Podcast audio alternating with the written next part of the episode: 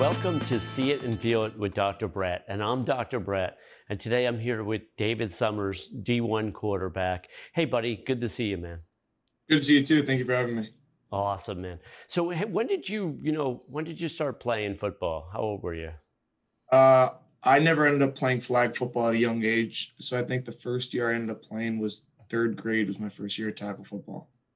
Third grade was the first first year you played? Yeah, third grade was the first year I played. What what other positions did you play besides quarterback? How'd you how'd this evolution go? You know, how'd you wind up being a quarterback? Uh, I mean, at a young age, you kind of play everything. They kind of just rotate kids around, but I was mainly playing quarterback. I played some defense, played linebacker and safety, but I think at the end of the day, the quarterback that they chose for like the younger teams was always kind of just whoever had the best arm. And I kind of grew up playing baseball too. I was playing baseball at the time, so I was constantly throwing. And I think that's just kind of how that started. Awesome. You know what? You, we've never talked about baseball before. What, were you center fielder? What were you? Yeah, I played a lot of third base. Um, third base? All, all around the outfield. All around the outfield as well? How much um, did you ever get your arm clocked? What was it? Was it ninety? Were you, uh, you able to throw ninety? The only time I ever got clocked was, I think, eighth grade. We went to some big tournament down in Georgia, and they were they clocked every pitch. I think I hit like seventy-eight, but that was the only time I ever got clocked. Yeah, but that's eighth grade or whatever. What do you yeah. think? If you had to throw a baseball today, Dave, what, what do you think you'd be throwing at? I think if I threw a baseball today, I'd throw my arm out. But, You'd be throwing uh, I'd throw my arm out. But that's funny. I um, think I think I could have hit mid eighties if I was really like working at it. Yeah. But, I mean, with football being like a year-round sport, I never. How far like, can you toss a football in the air? I think I hit sixty-five was my farthest I've ever tried. sixty-five? Yeah. I used to throw like fifty-five in the air. That's not bad, right? For oh, that's very was, good. Yeah, yeah I was only, that's very good. Yeah, I was only like, you know, one hundred twenty pounds or something, like in high school. Like I, we were probably opposites in high school. Did you get big quick? You know, how'd that work, the progression? Uh, you're talking at a young age? Yeah. Or like ever since college? Uh, yeah, I was always the tallest out of my friends. So I think that kind of played into the quarterback role. But yeah, I mean, I was always a taller kid, kind of peaked through middle school. And then everyone kind of started catching up to me because I peaked really quick. But to this day, I'm still, I think, one of the tallest out of all my friends. So to this day, you're, you're still the what?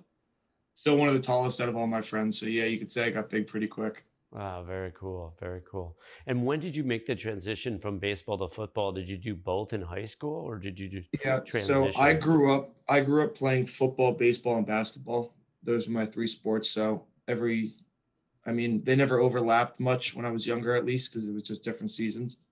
But then once you get to high school, um, I stopped playing basketball my sophomore year because I had to take visits to colleges in the winter. So that just overlapped. So I never had time to do that. And then baseball, I stopped, I think, the same time because I wanted to just focus on football. And throwing a baseball and throwing a football is totally different and would mess with my arm a little bit. Like I developed bicep tendonitis from baseball. Oh, you mean from um, like third base or whatever? The yeah, bicep tendonitis? Yeah, and I used to pitch too, so it's just a lot of wear and tear on your arm, so I figured it'd be yeah, best totally. to just not play baseball and just focus on football. So at some point you made that decision. Is that pretty common? A lot of athletes, they, you know, in somewhere in high school, they decide to focus on one sport? Yeah, all my buddies played multiple sports, but at the end of the day, if like if you're trying to play one sport in college, you'll see a lot of guys – especially if it's football, you'll see a lot of guys stop playing other sports just to focus on football. Yeah, for sure. Football's pretty all-consuming. Was it pretty all-consuming in high school as well? Or, you know, what was that, um, you know, what was that like? It wasn't all-consuming really around the game. I mean, it's just normal day is school, then practice. But when the season's over, the season's kind of over until sometime in the summer. But when you're trying to play in college, you have to go – take visits, go to camps and stuff like that. So it becomes all consuming in that sense. When you're kind of out of season, you have to do everything to get ready for college. You know, totally. How did you do? Tell us about that college process, what the recruiting is like and when you had to make decisions by, you know, because we're always trying to help people here on this podcast, right? And there's, you know, so having your perspective could be invaluable potentially. Uh, yeah, I thought the recruiting process was really fun. Uh, it started, I want to say it really picked up after my, or like midway through my junior year, because I was starting to have a really good year, started to get interest from a few schools. Uh, my coach reached out to a few schools, heard back from them. A couple schools came to actually watch our games. And then right after the season happened, a couple schools, I think it was Pittsburgh, Buffalo, UConn, and Maryland came down to see me throw, like, privately. Mm. I had a couple offers before that, like small local schools. And then after I threw for them, I got offered by Buffalo that night and then Pittsburgh and Maryland a week later. So those were my first three big offers. And then once I got those, it kind of picked up, started receiving interest from bigger schools.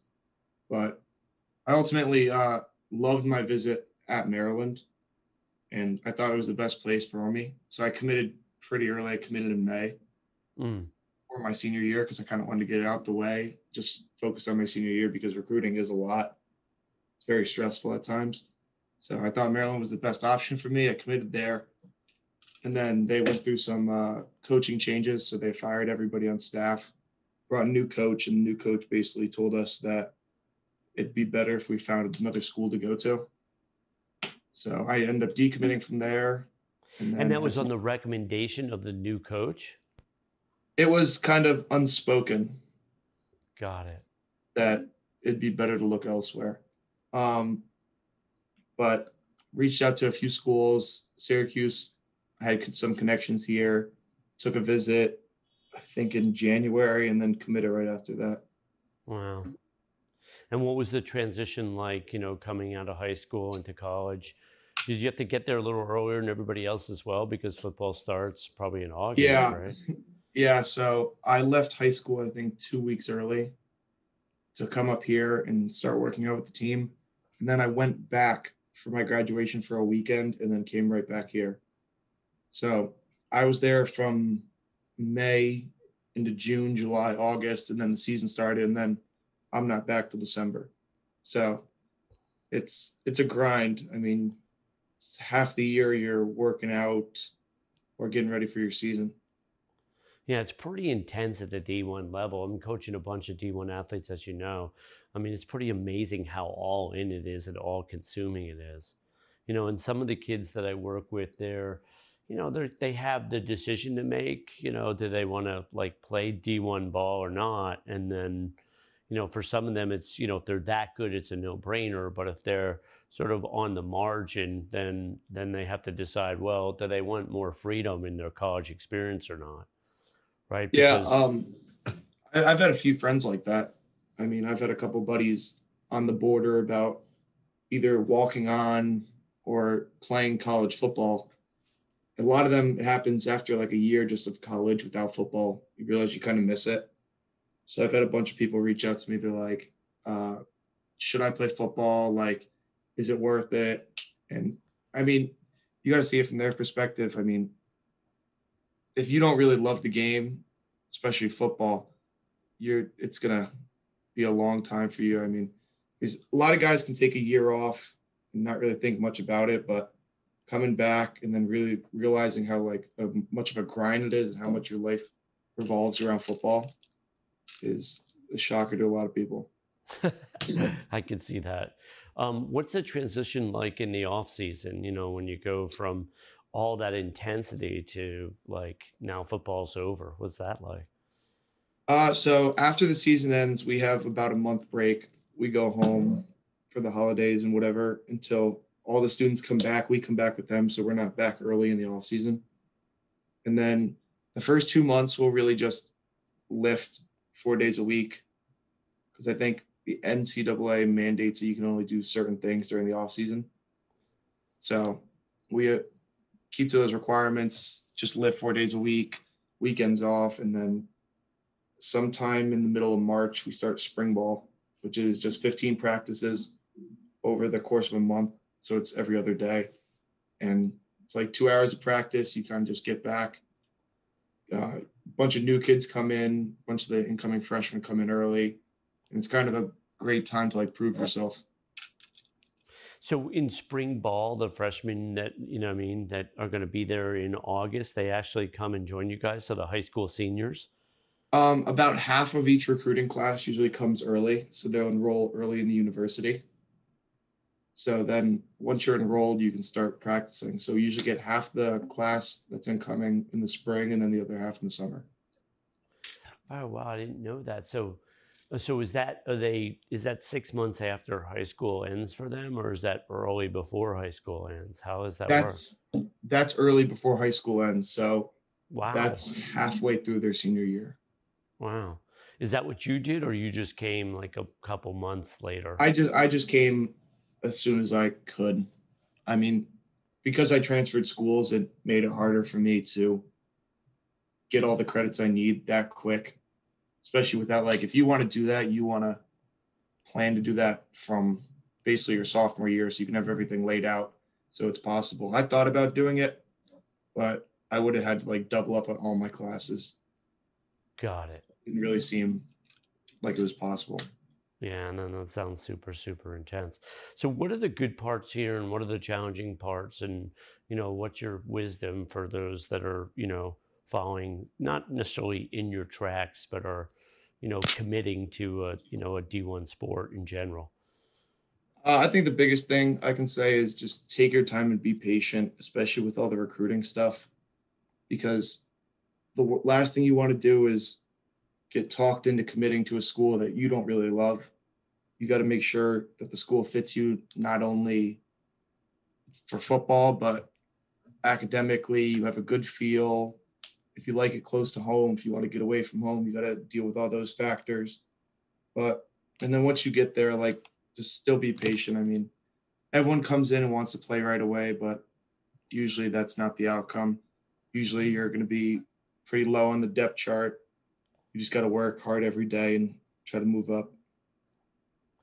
Yeah, that's a pretty hard part, right? Because you go from high school where you're a big star, right? And then you transition to college, and now you're not, you know, now you got to almost start over again in some respects, right? Thanks for watching See It and Feel It with Doctor Brett, and stay tuned for part two of this interview. Remember to like, subscribe, and share with a friend.